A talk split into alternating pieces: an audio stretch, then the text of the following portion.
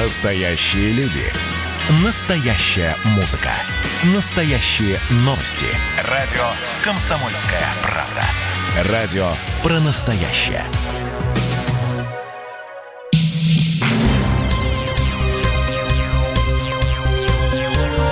Темы дня. И, конечно, основная тема сейчас, э, как э, идет подсчет э, голосов, общероссийское голосование по внесению изменений в текст Конституции Российской Федерации. На данный момент вот такие данные. Обработан 71% бюллетеней, за проголосовали 77,52%, против 21,67%. То есть мы видим, что в, по подсчету ну, уже более половины бюллетеней однозначная поддержка тех тех э, изменений, которые вносятся в текст Конституции. А сейчас э, в студии доцент финансового университета при правительстве России Геворг Мирзаян, я Елена Фонина, и э, к нам присоединяется главный редактор телеканала «Арти. Имя Россия сегодня» Маргарита Симонян. Маргарита, здравствуйте. Да, здравствуйте. Скажите, пожалуйста, вот как бы вы ответили скептикам, которые активно осуждали голосование, мол, типа не вовремя, пандемия не схлынула, лето, и вообще надо отложить. Вот надо ли каким-то образом дать ответ тем людям, которые это говорили? Зачем? Хотя бы за тем, чтобы они знали, что есть другая точка зрения, Маргарита. Она им ну, интересна? Ну, это, это очевидно. А им что, от того, что есть другая точка зрения, они вам начнут рассказывать, да нет, это все ерунда, они же не поверят в то, что это правда. Вот. И вообще зачем? Слушайте, вот знаете, что мы делаем неправильно, я mm-hmm. вам скажу? Мы делаем неправильно следующее. Мы слишком много внимания уделяем тем, кто против, и слишком мало внимания уделяем тем, кто за. А ведь тех, кто за, как показало это голосование, просто подавляющее абсолютное большинство. Ну, давайте просто мы с вами поздравим этих людей, поздравим нас с вами. Не знаю, как вы голосовали, я голосовала за, конечно. Я это, голосовала наверное, за. Очевидно, исходя из моей всегдашней политической позиции. Давайте мы с вами поздравим друг друга и поздравим те, по предварительным данным, 77% наших с вами соотечественников, которые разделяют нашу точку зрения и наше видение развития и будущего нашей страны. Поздравляю! Маргарита, вот вы не поверите, но вы сейчас э, заочно дискутируете с Георгом Мирзаяном, поскольку несколько минут назад он мне тут пламенно доказывал, что президент обязан разговаривать, находить там, я не знаю, какие-то рычаги э, в давление, нет, не давление, да, убеждения. взаимодействие убеждения, э, особенно с молодыми людьми, э, сторонниками Навального, чтобы вот э, каким-то... Не сторонниками Навального, а, а просто людям, которые оппозиционно настроены. Вот, Маргарита президент обязан разговаривать со всеми. Но э, давайте мы будем все-таки э, начинать тех, которых большинство. Нельзя же разговаривать только с теми, или в основном с теми, которых меньшинство, и совершенно не, не разговаривать с теми, которых большинство. Поэтому давайте наш с вами разговор. Мы начнем все-таки с большинства, с эмоций, которые сейчас э, испытывает большинство. А я думаю, что вы, как и я, испытываете сейчас радостные эмоции. И знаете, меня очень позабавил комментарий сейчас на другой радиостанции, не на вашей, где говорили о том, что вот это голосование, это же на самом деле не по Конституции, а на самом деле это за или против Путина. И вот как вот здорово, там оппозиционный человек говорил, как здорово, что получается э, против Путина у нас там 20% человек. Ну, если это так, если действительно это голосование, это голосование не по поводу Конституции, а по поводу лично Путина, то я хочу расстроить людей с вашей конкуренцией конкурирующей радиостанции, потому что предварительные результаты этого голосования говорят о том, что это лучший результат Путина за все 20 лет его президентства. Просто погуглите предыдущие результаты. Угу. Маргарита, и какой из поправок лично вы считаете самой важной? Их 206. Я понимаю, что сложно, наверное. Ну, для меня, конечно, самой важной была та, которая касается возможности Путина баллотироваться снова и, собственно, его поддержки.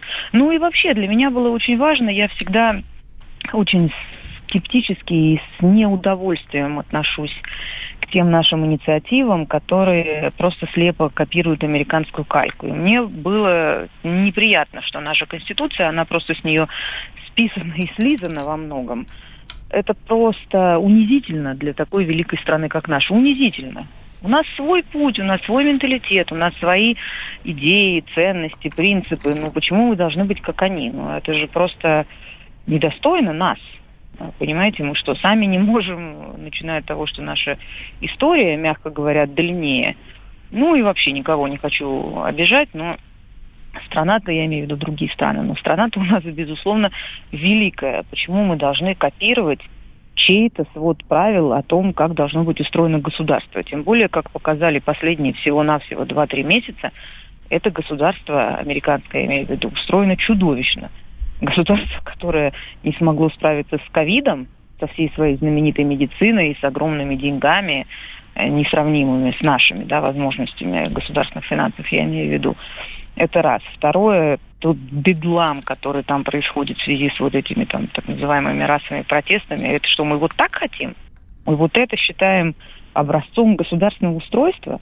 Почему мы должны копировать э, те правила, которые для себя разработало государство, не сумевшее за 150 лет справиться с последствиями рабства – у нас тоже было рабство. Сейчас у нас вообще кто-нибудь вспоминает о том, что, а, вот это потомки крепостных. Да мы все с вами потомки крепостных. Я, наверное, нет, точно не знаю, но, скорее всего, нет, потому что мои предки не жили в России при крепостном праве. Я армянка, как известно. А вот. Но, тем не менее, вообще кто-то вообще об этом вспоминает. Это является какой-то частью нашего политического дискурса. То, что мы совершенно забыли и э, похоронили в учебниках истории. То есть наша страна с этим справилась давным-давно, их страна не может с этим справиться до сих пор. И мы будем копировать их конституцию? Ну, смешно же.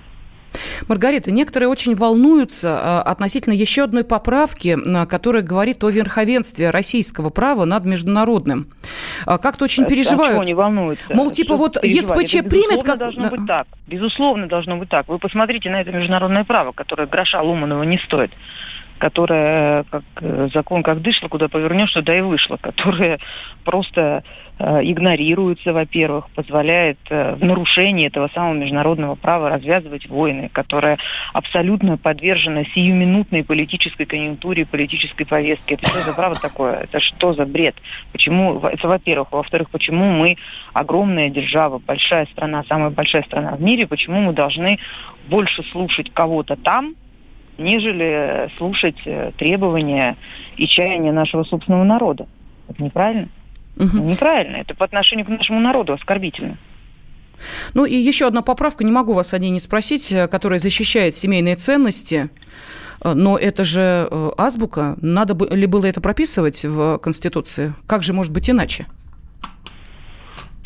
А вы имеете в виду про брак, это союз мужчины и женщины? Совершенно верно, я именно об этом ну, говорю, да. Ну, это, опять же, это отражает э, ценности и менталитет абсолютно подавляющего большинства людей. Я прекрасно понимаю страхи этих людей по поводу того, как далеко а, может зайти борьба с этими ценностями. Это мы тоже наблюдаем все последние годы. Родитель номер один, родитель номер два – ну, все это просто ерунда. А, возможность для маленького ребенка выбирать свой пол, возможность для маленьких детей, чтобы им проводили операции по смене пола, что, конечно, неизбежно в большинстве случаев приведется к абсолютно чудовищным психологическим и психиатрическим последствиям. У меня трое детей, старший из которых 6 лет. Я э, тоже в ужасе от того, что происходит в мире. Это же это же не столько об этом, не столько о браке как таковом, да, сколько о векторе, о тенденции, э, куда развивается весь остальной так называемый цивилизованный мир. Но я не хочу, чтобы в нашей стране, как это сейчас есть во множестве странах, стран было бы стыдно или было бы даже невозможно воспитывать своих детей в традиционных ценностях. У нас в этом смысле довольно консервативная, безусловно, традиционная семья. Мы с младенчества объясняем детям, что мальчик это мальчик, девочка это девочка. Я очень в этом смысле терпимый и даже либеральный человек. Я прекрасно понимаю что гомосексуализм существует. У меня есть много друзей такой ориентации. И я по многим из них знаю, что они не выбирали себе это, что так у них случилось. Но давайте не будем это превращать в какой-то концерт и какой-то цирк, как в остальном мире, и навязывать вот это э, детям и вообще будущему. Это зачем? Ну, если так случилось, значит, так случилось с семьями, я имею в виду. Ну, надо это признать э, и жить с этим дальше. Но если это так не случилось, зачем мы должны четырех-пятилетним детям навязывать э, какие-то там э, представления о гендерах, что их 100 или 200, или я не знаю уже сколько. Угу. Я не хочу так жить. Я очень довольна, что в своей стране я имею возможность воспитывать своих детей так, как воспитывали меня и так, как воспитывали моих родителей. Для меня это огромная ценность, возможность передачи традиционного взгляда на мир, при этом к, с абсолютной, безусловно, терпимостью э, и пониманием и толерантностью к тому, что считается нетрадиционным, но сама возможность растить детей так, как я считаю нужным, для меня является абсолютной ценностью. Ну вот к нашему разговору скептики потянулись и говорят, ну все, теперь заживем. Через полчаса, ну понятно, почему через полчаса, новый день начнется 2 июля, э, ну все, теперь заживем. Вот заживем, Маргарита, теперь. Да, мы раньше жили. Неплохо. Проблема-то? Спасибо огромное. Главный редактор телеканала «Артемия России». Сегодня Маргарита Симонян была на связи с нашей студией. Настоящие люди. Настоящая музыка. Настоящие новости. Радио «Комсомольская правда». Радио про настоящее.